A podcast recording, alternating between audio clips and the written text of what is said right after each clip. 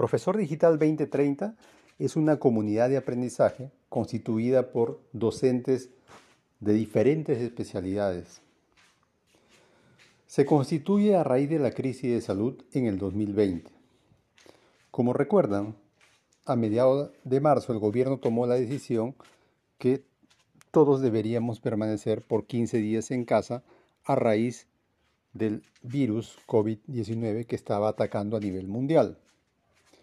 Nosotros teníamos previsto iniciar el semestre 2021 a partir del 20 de marzo.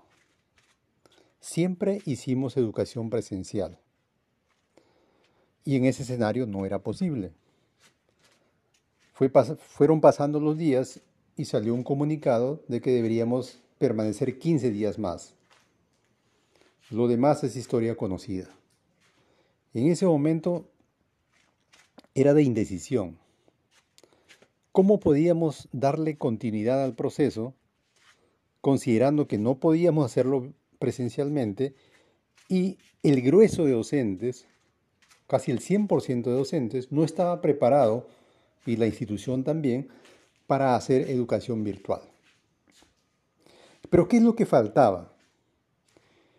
En realidad no era un problema de tecnología.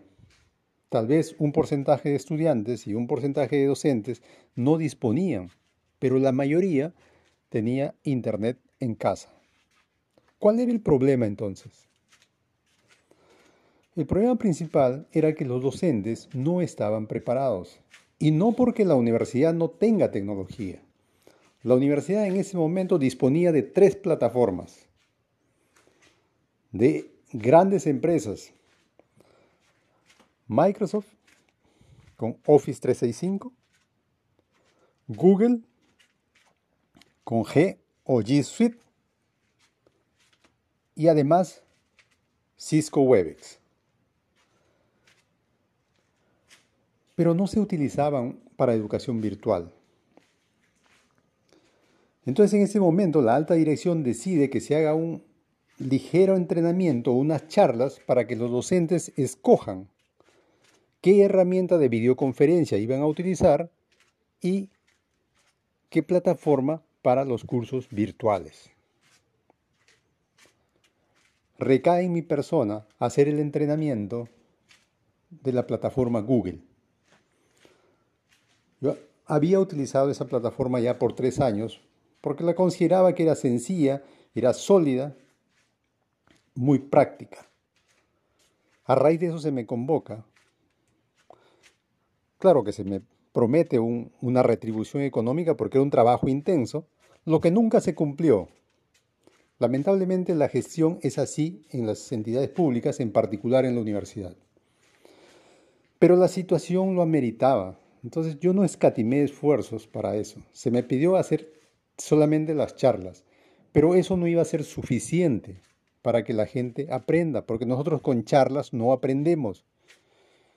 Solo podemos ver qué es lo que se puede hacer, tener una idea, pero eso no es aprender. Para aprender hay que practicar.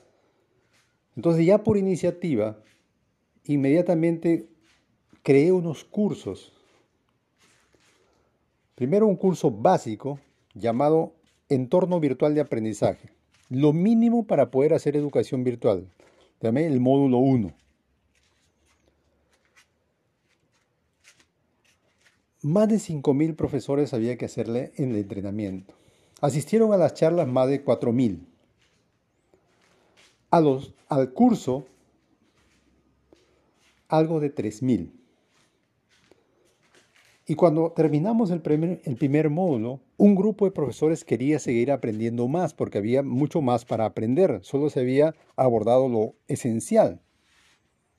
Y entonces se crea el módulo 2, Entorno Virtual de Aprendizaje, módulo 2. Que esencialmente correspondía a lo que era tareas y calificaciones. Terminado ese módulo, había un grupo que todavía quería aprender más. Entonces se crea el nivel 3 que estaba orientado a formar guías, es decir, colegas que recién habían aprendido, pero que se iban a encargar ya de impartir, porque hasta ese momento yo estaba solo en el entrenamiento de la plataforma.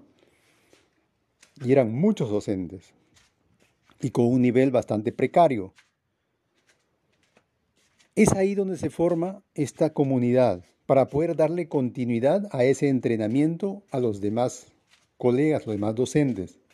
En ese momento solo abarcábamos a docentes de la universidad. Entonces el desafío del 2020, que luego continúa y se crea un segundo curso llamado Contenidos Educativos Digitales para mejorar nuestros recursos, nuestros materiales, sean estas presentaciones, audios, videos, imágenes, todo eso, cómo mejorar los contenidos. Esos dos cursos se impartieron en 2020. El desafío era hacer educación virtual de la mejor manera. A fines de 2020 se crean dos cursos más, ya proyectando para el 2021. Todo eso siempre se llamó el Programa Transformación Digital Docente. Entonces, para fin de año ya se tienen 4 cursos con miras a ejecutarse el 2021. El 2021, el reto ya no es hacer educación virtual de la mejor manera. Sí, hay que afianzar. Los que vienen atrás, bueno, tienen que cumplir eso. Pero ya el reto para los que están adelante es hacer de su experiencia, de eso que les gusta hacer, que les apasiona hacer, llevarlo a otro nivel, llevarlo al mundo digital como un emprendimiento. Ese es el desafío 2021. Con los 4 cursos que se tiene, es el vehículo para lograrlo. ¿En qué tiempo? Depende del ritmo de cada uno. Todos tenemos un ritmo diferente. Esos 4 cursos, que ya hablaremos en el siguiente podcast, se imparten todos los meses, uno por semana.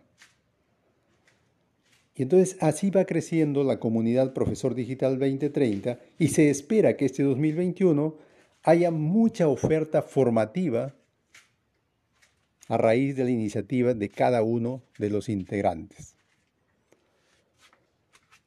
Todos están invitados a unirse a Profesor Digital 2030 y no está limitado solo para el que tiene un título. Puede ser cualquier persona que tenga una experiencia y que tenga pasión por hacer eso, que le guste hacer eso, y que tenga la inquietud de compartir esa experiencia con otros interesados en forma directa, sin intermediarios, del especialista al interesado. Muchísimas gracias. Nos vemos en el próximo podcast sobre en qué consiste el programa Transformación Digital Docente 2021.